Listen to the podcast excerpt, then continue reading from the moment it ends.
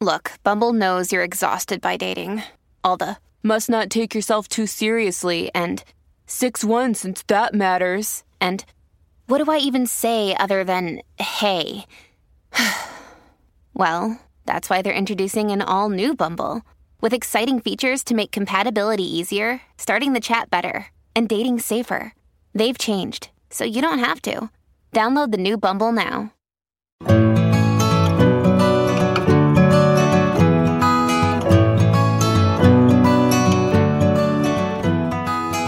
Welcome to the Flying Solo Podcast, a show for those going it alone in business. If you're working solo or have dreams of starting up, you'll find support, inspiration, and advice at Australia's largest and liveliest small business community. Find us at flyingsolo.com.au or join us on Facebook. Here's your host, Robert Gerrish. Hello and welcome to another Flying Solo podcast brought to you with the support of Work Your Way our new online course, The Complete Guide to Going It Alone. Head to soloism.com to sample some of the 80 plus videos. And if you like what you see, and I really hope you will, use the promo code podcast for a special podcast listener discount. Now, my guest today has been referred to as the King of Calm.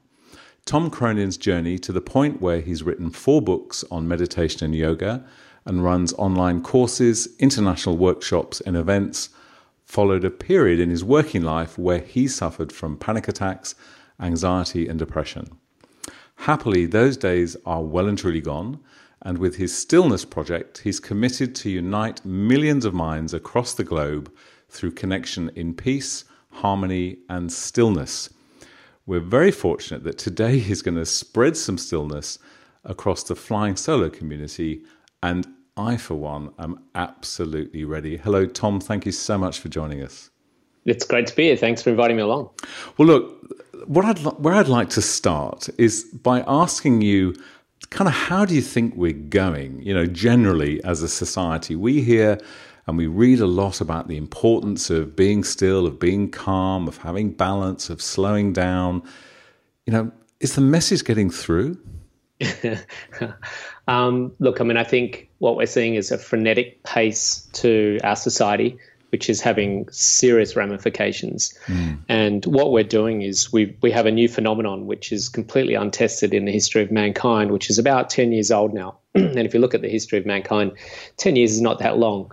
Mm. So what we've suddenly had access to is a, a flood of information that uh, you know our nervous system, our minds has to process, and we're not having any respite from that processing. Uh, it's quite gargantuan, like it's a tsunami or tidal wave of of change that the human species has to grapple with.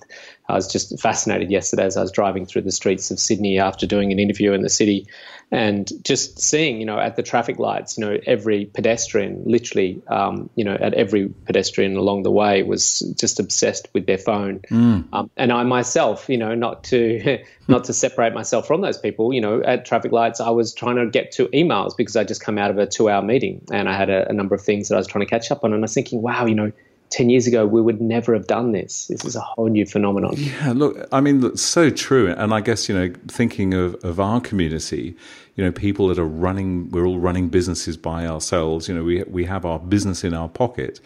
And, you know, for a number of years, we kind of rejoiced at this oh wow isn't it great i can i can pull my phone out of my pocket and see my email and check what's going on here you know and we kind of thought it was so good but now here we are as you say 10 years later but so what i think you're saying there there's the jury's still out so we we just don't know do we um, look i mean i think we do know in some respects we're seeing statistics coming through um, of the in- huge increase in levels of anxiety, um, you know, particularly in teenagers these days, mm. because um, their nervous systems haven't reached that level of mature development. Um, their brain's still developing.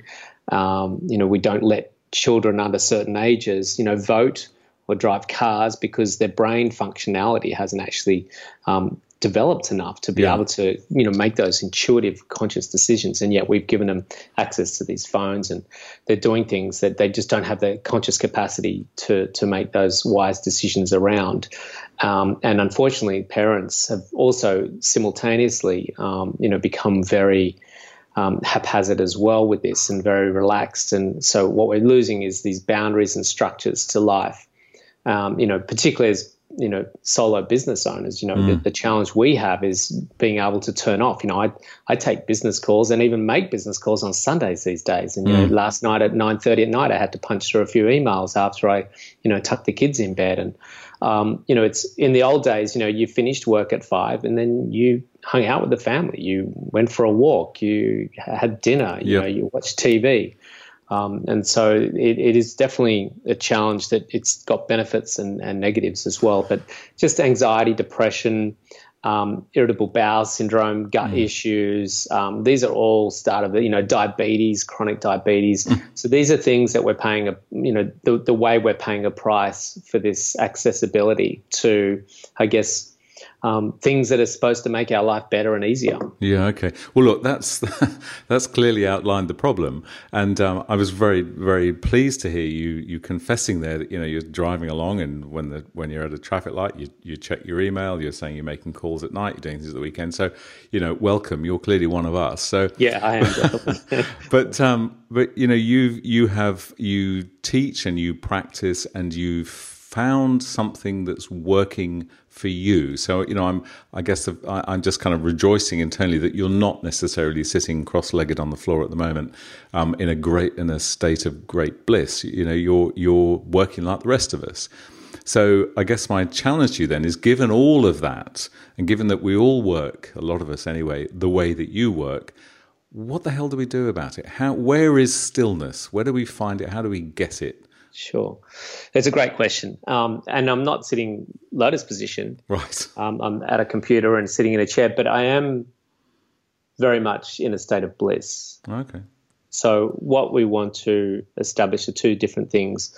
One is activity, and one is the state of our activity.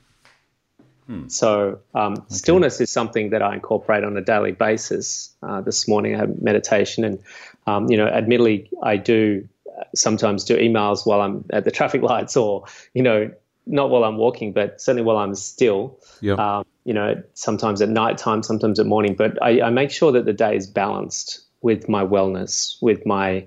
Um, with the, there's a Sanskrit phrase called Yogastha Kurukarmani, which means established in being, perform action.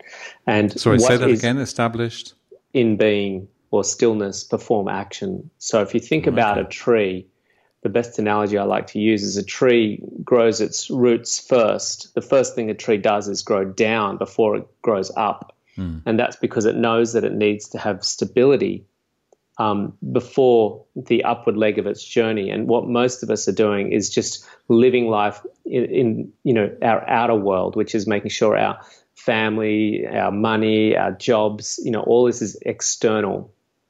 Trying to make our external world work for us so that we can have a sense of fulfillment, a sense of happiness, a sense of joy. And we're constantly trying to move these constantly moving things to make them line up so that we can have some sense of, um, you know, joy and happiness in our lives. Yeah, okay, which is the wrong way, which is not right because what you're saying is we need to get those roots in place first. That's right. We need yeah. to find it first. So we find the, the deep sense of identity. We need to find a sense of fulfillment. We need to find a sense of knowingness and connectedness within ourselves, which we find in the stillness beyond that field of relativity.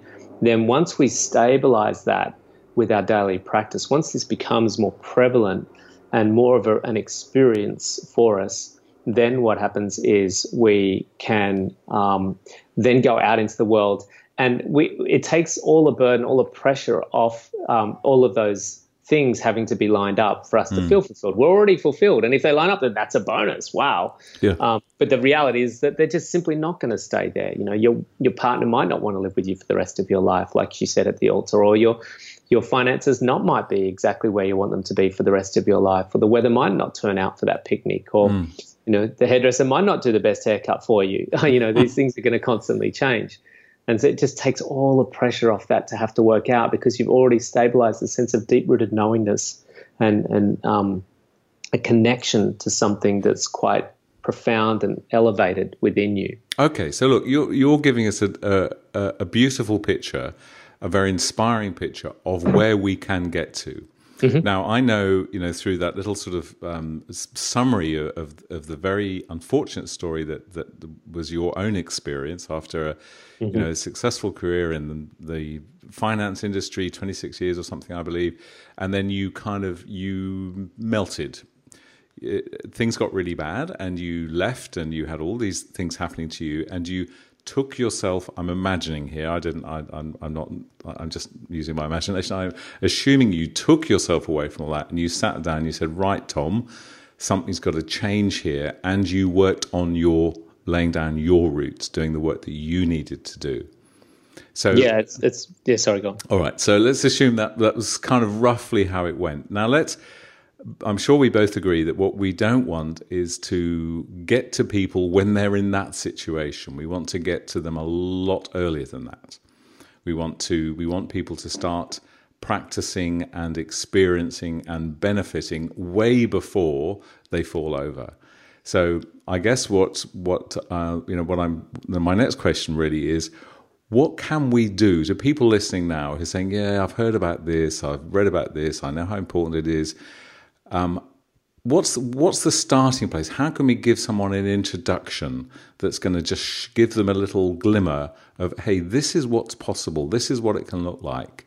Because accepting that not everyone's going to want to, or you know, hopefully is not going to be in that situation where they have to do it because something bad, something really bad's happened. Yeah, it's it's a great way of putting it, and um, that was pretty much true in some respects about my experience. You know, mm. I, I it was 10 years into my career that I had huge anomalies showing up in my system right. uh, in the way of anxiety, depression, uh, panic attacks, agoraphobia, insomnia, couldn't go to work, Gosh. suicidal tendencies, a deep, dark depression. And that's really just, if we take all the, um, the emotional aspects of that out, really all that was happening was my body was just saying, dude, sort this shit out. You're doing something that you shouldn't be doing and get back in line with natural law. And yeah, okay. the body's quite a remarkable vehicle of mm. letting you know like a, a, light on the dashboard that something is um, needs to change and exactly what you said you know you need to need to do something different. And um, my body had been giving me messages for a long time but i kept ignoring them. So the body just turns up the volume and mm. eventually uh, it got to the point where i became choiceless. Um, now what i just want to clarify i didn't go off and um, you know spend 20 years in a monastery. I basically learned a technique of meditation that I could incorporate daily in my life. And I did have um, a little while off work, but that was as a result of the sickness. But once I found a vehicle or tool that enabled me to start to restore balance in my mind and body, um, I was back at work very quickly. And I continued on for another 16 years as a broker. Wow, okay. But meditated twice a day. And I didn't have that same stress responses that I was having back then. I changed, um, you know, the levels of rest that I was getting through the meditation practice, and that restored a great deal of balance back into my body as it shifted my body out of the sympathetic nervous system state that it was in for such frenetic long periods of time, you know, the fight flight, and mm. moved it into parasympathetic on a daily basis. So, morning meditation and afternoon meditation was absolutely essential in that. And you're right, we can and ideally um, incorporate change before it becomes a necessity. Yeah, okay. So, look, uh, but can I ask you? And this might seem like a uh, extremely basic question, and and this is from someone who's, you know, I I have been on a few, uh, well, at least a couple of meditation retreats. I've done courses. I've read books, um, and I've practiced in the past tense. Um, and I might I won't bore this whole podcast with my problems, but um, how would you how would you summarize meditation? What is it? Yeah, it's great to clarify that because a lot of people are probably thinking, oh, there's no way I could quiet my mind, or there's no way mm. I could hmm. still my mind, there's no way I could empty my mind.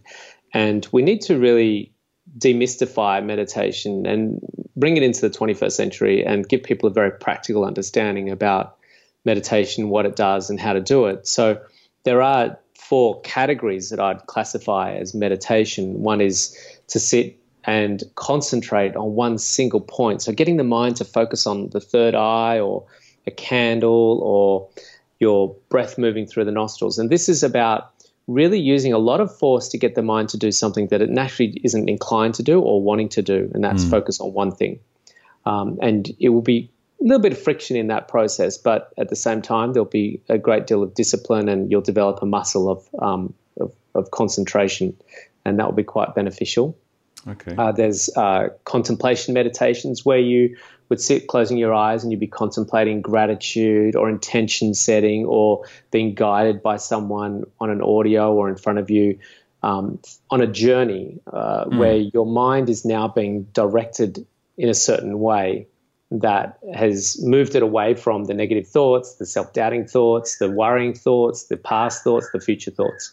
And you still have mental activity, but it's just different quality based upon what you're listening to or the nature of where you're what you're contemplating on. And that's still beneficial. Okay. But we've got activity in the mind, don't forget. There's still some stimulation going on in the mind, and the mind is engaged mm. as far as you're, you're having thoughts. Um, then we've got chanting meditation, which is where you might sit in a group chanting out loud, Om Namah Shiva, Om Namah Shiva. And that's quite an uplifting, beautiful way of doing group meditations, or you can do that even on your own. Again, we've got activity, you're speaking, you're having physiological activity, your mind is busy because you're saying things over and over again.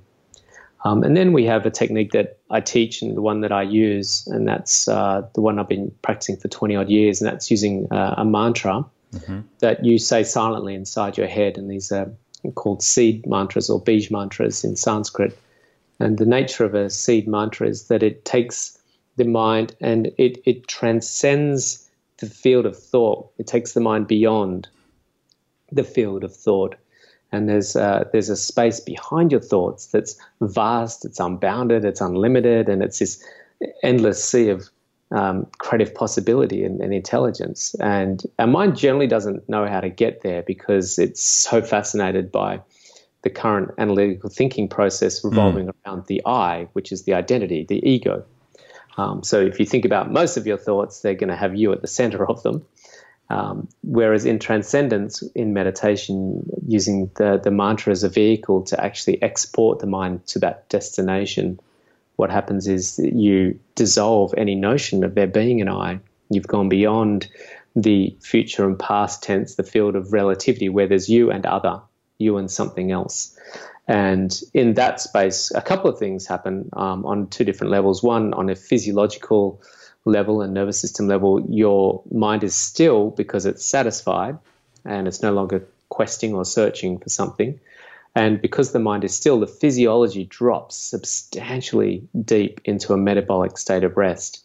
Hmm. And what happens here, and it's recognized that these techniques can take the physiology into a space that's around four times metabolically deeper than sleep. And it's here that profound shifts occur in the physiology because we have a natural intelligence in our body that will restore balance and upgrade and optimize the system. It's incredible intelligence to do that. It's just that we're just not giving it the appropriate environment to do that. And in this stillness state, that's where things start to reorganize itself. So we're completely out of the fight flight state now. And the biochemistry starts to change. We produce melatonin, serotonin, oxytocin, um, your pulse rate, breath rate, all the things in your body start to restore balance, and all anomalies start to um, get dissolved and reorganized. And that's profound on a physiological level. Now, on a conscious level, what happens is that it liberates us from the bondage of the conditioned mind. And most of our mind and the nature of our mind, the tendencies of the mind, we call vasanas, which is the tendency of your mind to think in a particular way based upon social, cultural, political, and um, hereditary conditioning. Mm-hmm. And a lot of the way we just tend to have our thoughts functioning uh, is a, a, deep conditioning. And in transcendence, we've transcended that dogma, we've transcended those boundaries, transcended the limitations, and we've accessed a field of what's called truth or wisdom.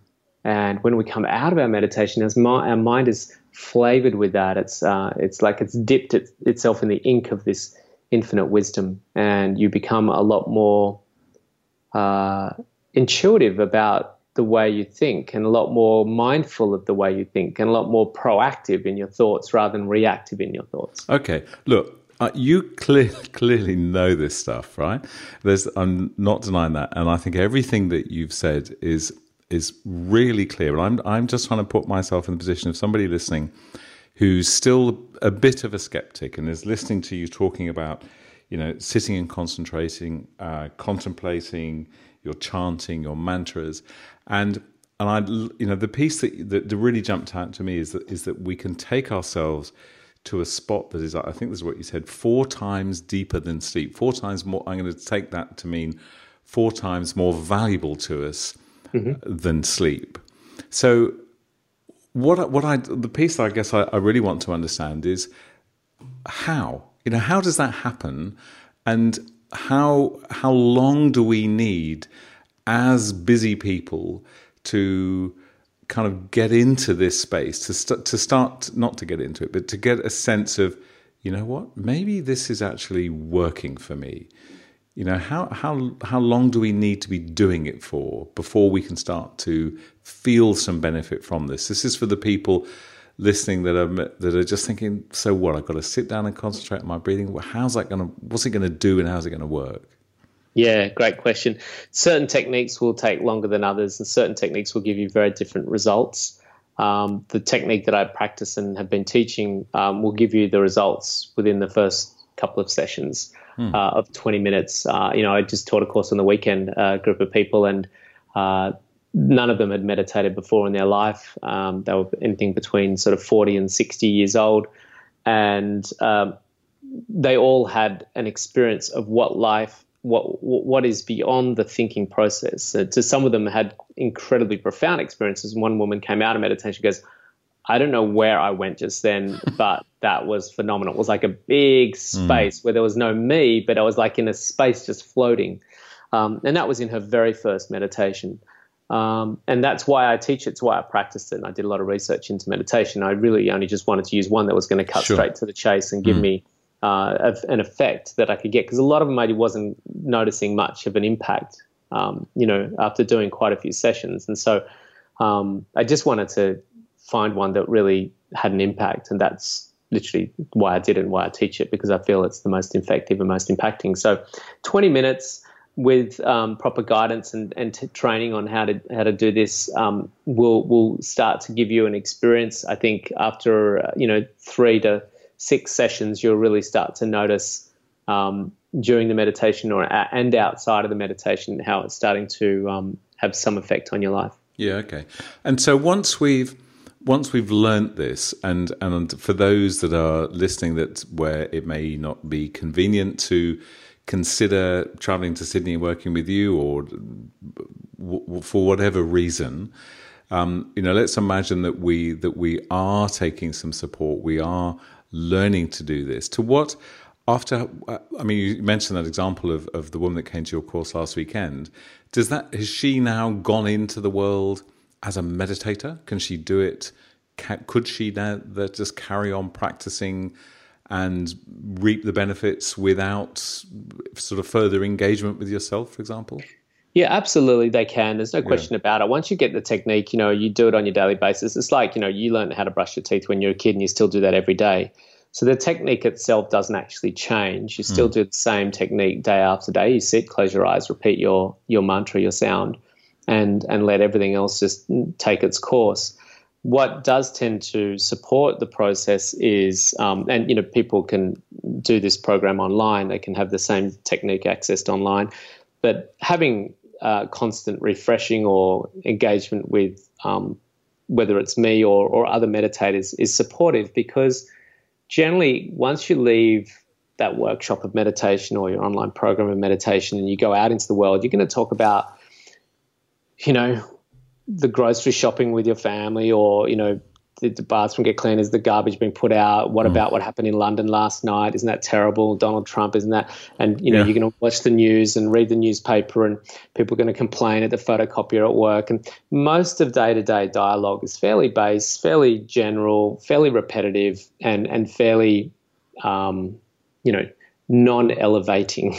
Yeah. Okay. Uh, Yes, okay. So, so, there's benefit in in yeah. having sort of ongoing support in, in some shape or form. I, I can I can totally see that.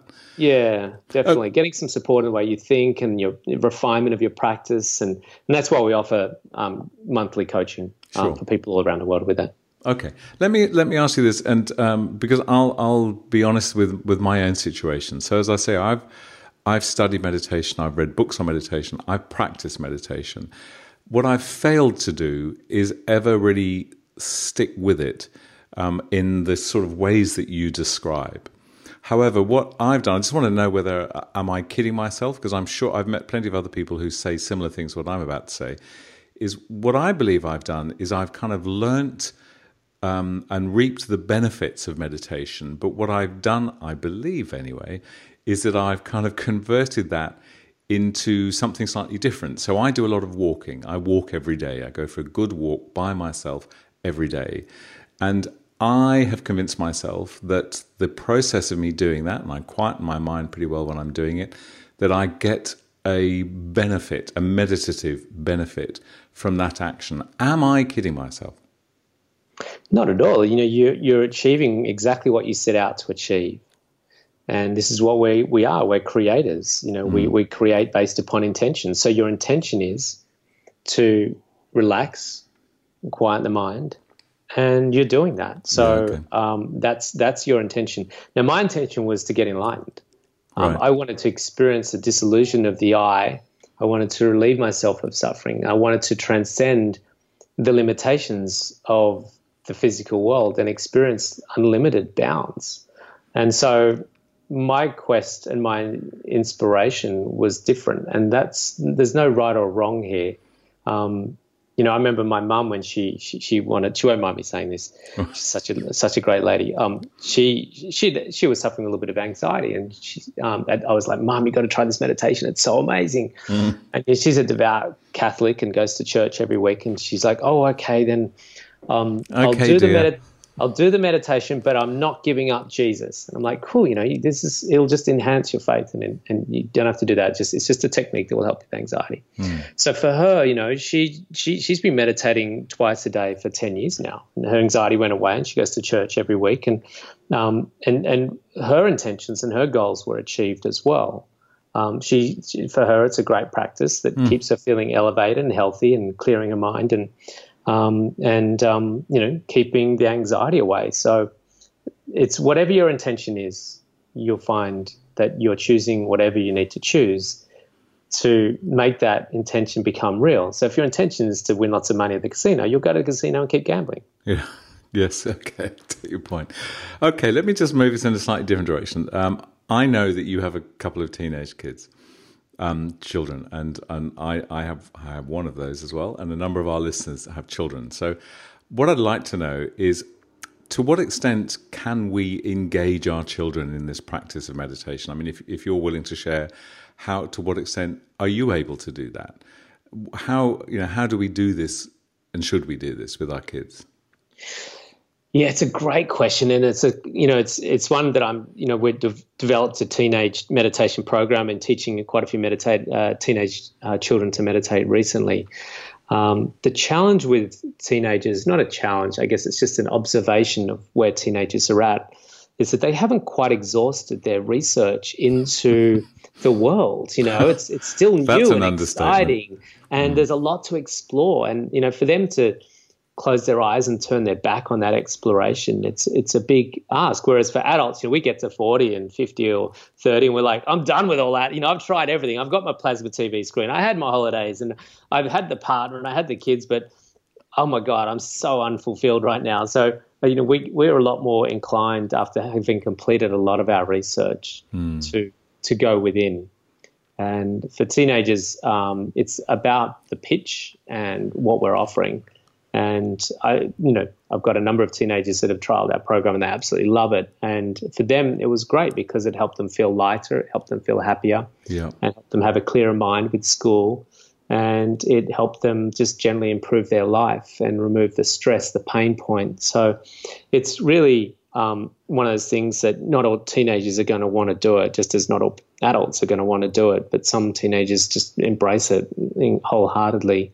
Um, I think the thing is, what we're finding though now is that, like I said in the beginning, that teenagers are grappling with a new paradigm that we've never mm. had an experience of before, and that's social media and the um, you know constant need to be engaging with so many people um, outside of school. You know, before school, after school, through their social media, and mm. you know, it's a, a, great sense of almost obligation that they're you know contacting 30 40 different kids you know in different group chats and individually you know mm. every day which just never happened in the past you know? yeah no look i think that's that's a great point and i guess you know what what um, certainly what i've observed uh, through with my own child is that as it, at primary they had um, sort of moments of stillness and you know quiet time and I guess you know that's that's that sort of age and stage. If an adult says do this, the child says okay, I'll do that.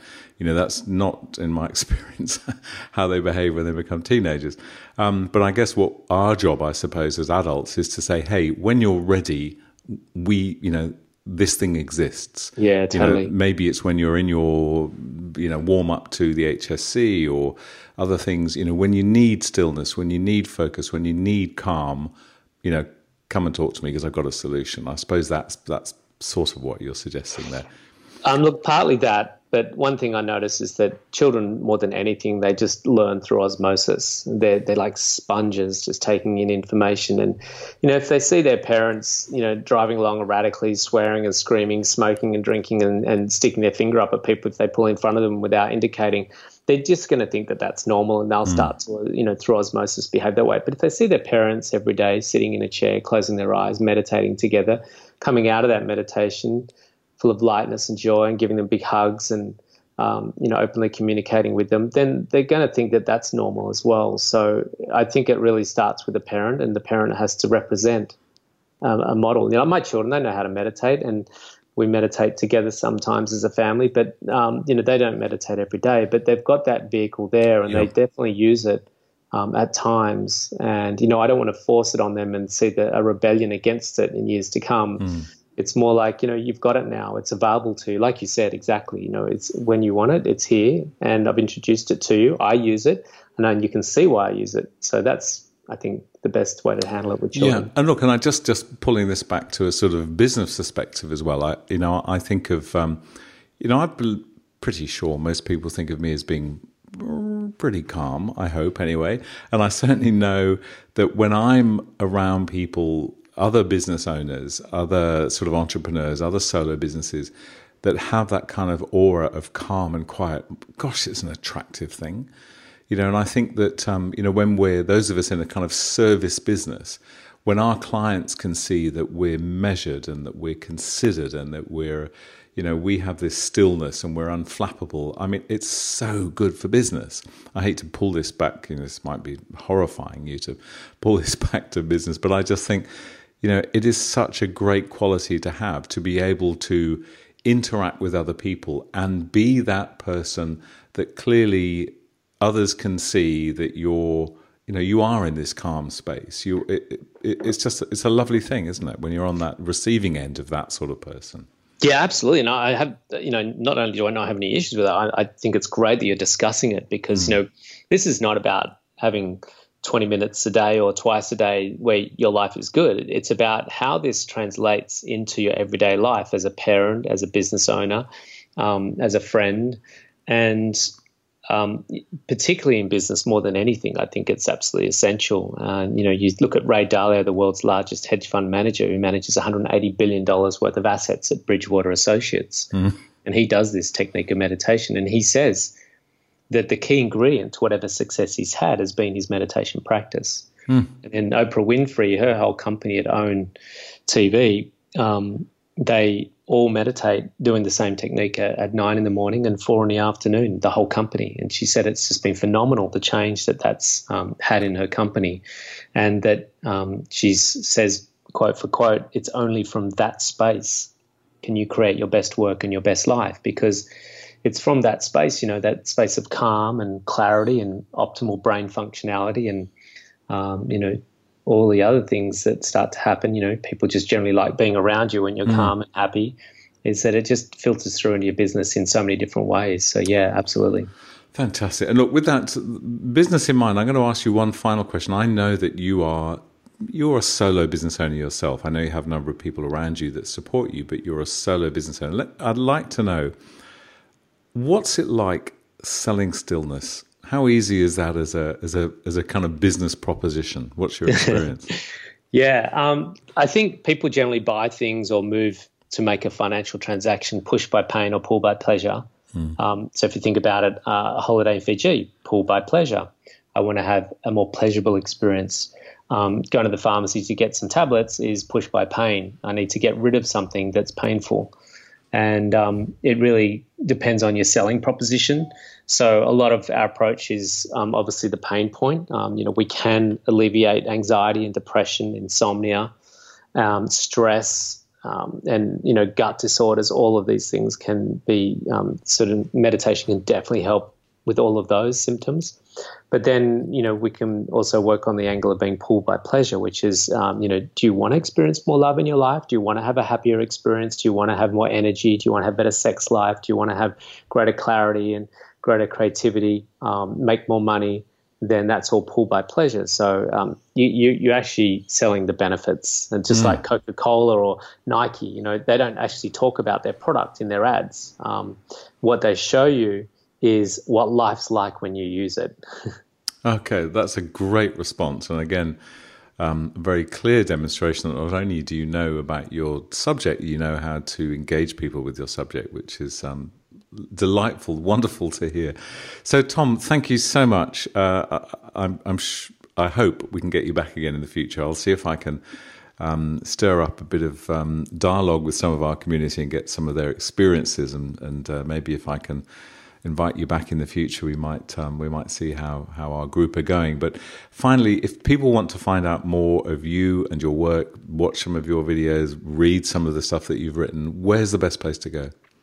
Yeah, they could go to stillnessproject.com or tomcronin.com. Both of those websites will have um, information about what, what we do and how we do it. But it, yeah, I'd love to come back. It's been great chatting, great questions, and you do exude a sense of calm, and that voice is like silky voice. You should be, I don't know, on radio or something.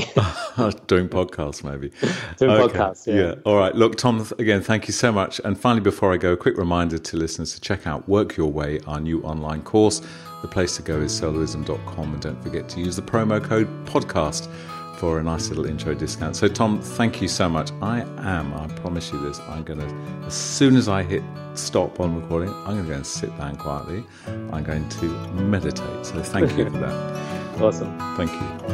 And that's where we'll leave this show from Flying Solo and your host, Robert Gerrish. We'd love to receive feedback, even a brief review for those listening via iTunes. If you're planning to start a business or rejuvenate the one you're in, check out our bestseller, Flying Solo How to Go It Alone in Business.